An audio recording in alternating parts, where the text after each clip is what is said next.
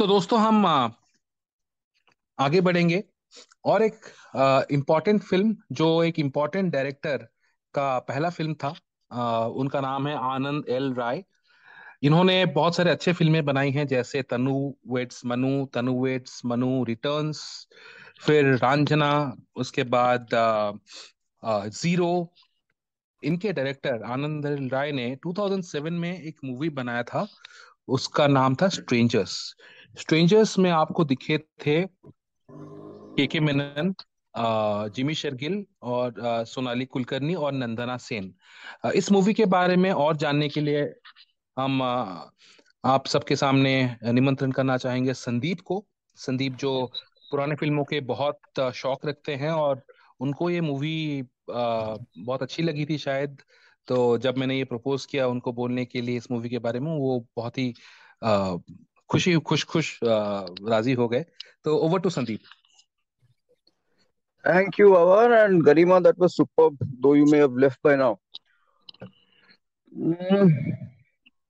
It's interesting कि अवान आपने hero के बाद ज़ीरो में के बारे में भी बात कर दिया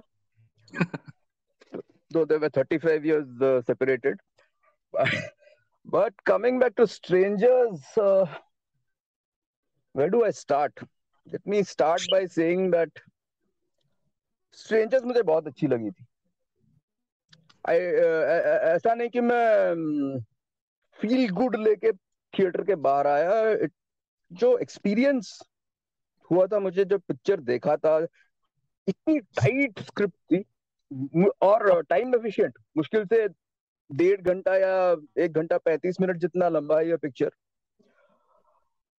और स्टोरी जो बाद में मुझे पता चला कि is adapted from book that was I think 1950s का कोई बुक है उससे अडेप्टेशन uh, हुआ था उसका। शॉर्ट uh, सब्सटेंशियली uh, एक ट्रेन जर्नी जो होता है लंदन और फ्रांस के बीच बिज़नेस क्लास में।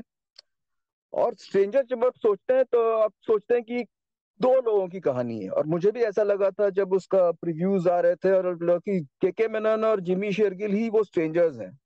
लेकिन अगर आप पिक्चर देखोगे तो आप समझोगे कि किसी एक जोड़ी के बारे में ये फ़िल्म नहीं है। क्योंकि इन दोनों के बाहर दो लेडीज़ भी हैं, सोनाली कुलकर्णी और नंदना नंदना सेन।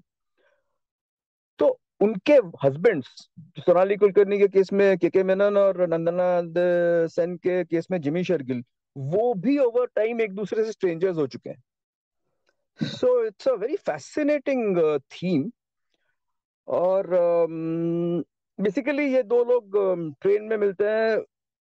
अपने अपने कारण की वजह से अपने अपने वाइफ से वो उब चुके होते हैं।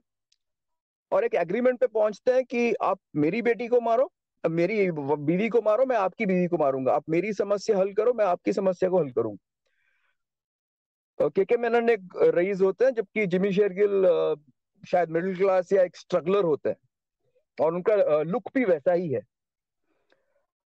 अब आगे क्या हुआ था, मैं बताऊँगा नहीं और लेकिन इतना बताऊँगा कि एक फ़िल्म थी जहाँ अगर फ़र्स्ट हाफ़ अच्छी थी तो सेकेंड हाफ़ फ़र्स्ट हाफ़ से भी अच्छी थी।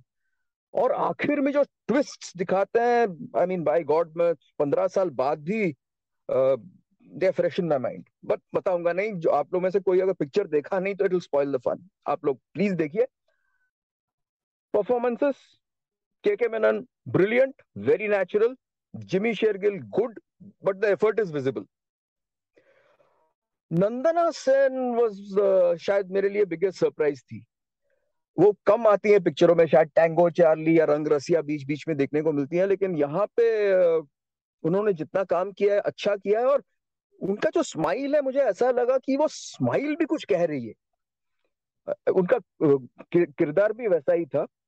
Sonali Kulkarni good she usually is role ज़्यादा लंबा नहीं था, लेकिन समवेयर मुझे याद आया कि दीप्ति नवल में जो अनकही में या स्मिता पाटिल ने जो अर्थ में किरदार किए थे कहीं ना कहीं वहाँ से थोड़ा इंस्पिरेशन लेता है उनका किरदार। तो very fascinating and I conclude by saying कि आनंद राय, लगता नहीं कि ये किसी डेब्यूटेंट डायरेक्टर की पिक्चर है। उनकी नैरेटिव बहुत स्ट्रांग है और जैसे मैंने कहा एडिटिंग बहुत टाइट है और एक फ़िल्म जो आपको बिगिनिंग से एंड तक ग्रैब करके रखती है। वंडरफुल फ़िल्म पैसा वसूल दो इट्स नॉट अ पैसा वसूल फ़िल्म टू गो टू और जो लोग फ़िल्म देखते हैं टाइम पास के लिए, गप्पे मारने के लिए कमेंट पास करने के लिए, उनके लिए फ़िल्म तो कदापि नहीं। ओनली सीरियस सिनेमा लवर्स जैसे हम लोग should even be allowed to watch it I mean that's the intensity with which I feel about this film thank you Avan for the opportunity and thank you all for listening thank you so much Sandeep strangers आपने जैसे बोला आनंद राय का film है ये पता है मतलब realise नहीं होता क्योंकि उसके बाद उन्होंने जैसा फ़िल्म सब बनाए तनु वेट्स मनु हो या रांझना हो इस तरह के फ़िल्में जो बनाए इवन अतरंगी रे उस तरह के फ़िल्म जो बनाए हैं stranger is a complete departure और I see I see to I mean it's a very long drawn parallel लेकिन जैसे मैंने बोला स्ट्रेंजर्स में फ़र्स्ट हाफ़ से सेकेंड हाफ़ ज़्यादा अच्छी थी वैसे ही मुझे लगा था that Sannu Vets Manu was a good film, a fit film. People enjoyed it, loved it. लेकिन चार साल बाद जब उसकी सीक्वल आई एक सीक्वल जो ओरिजिनल से और ज़्यादा हाई रेटेड हो एक बहुत रेयर किस्सा होता है जी बिल्कुल। That's what I felt when I watched Tanu weds Manu 2 so the man knows how to you know keep on improving keep on improving. And uh, that's uh, my hats off to uh, Anand Rai. और ये film जो थी uh, बहुत interestingly positioned हुई थी strangers in terms of release उसके एक हफ़्ते पहले और भी एक हटके फ़िल्म आई थी दस कहानियाँ। आई एम श्योर आप लोगों ने देखा होगा ज़्यादातर लोगों ने देखा होगा। और उसके एक हफ़्ते बाद एक फनी फ़िल्म जो आई थी अक्षय कटरेना की Welcome so it was positioned in between and I think that that also work for it so that's it from my side thank you Avan thank you thank you Sandeep so much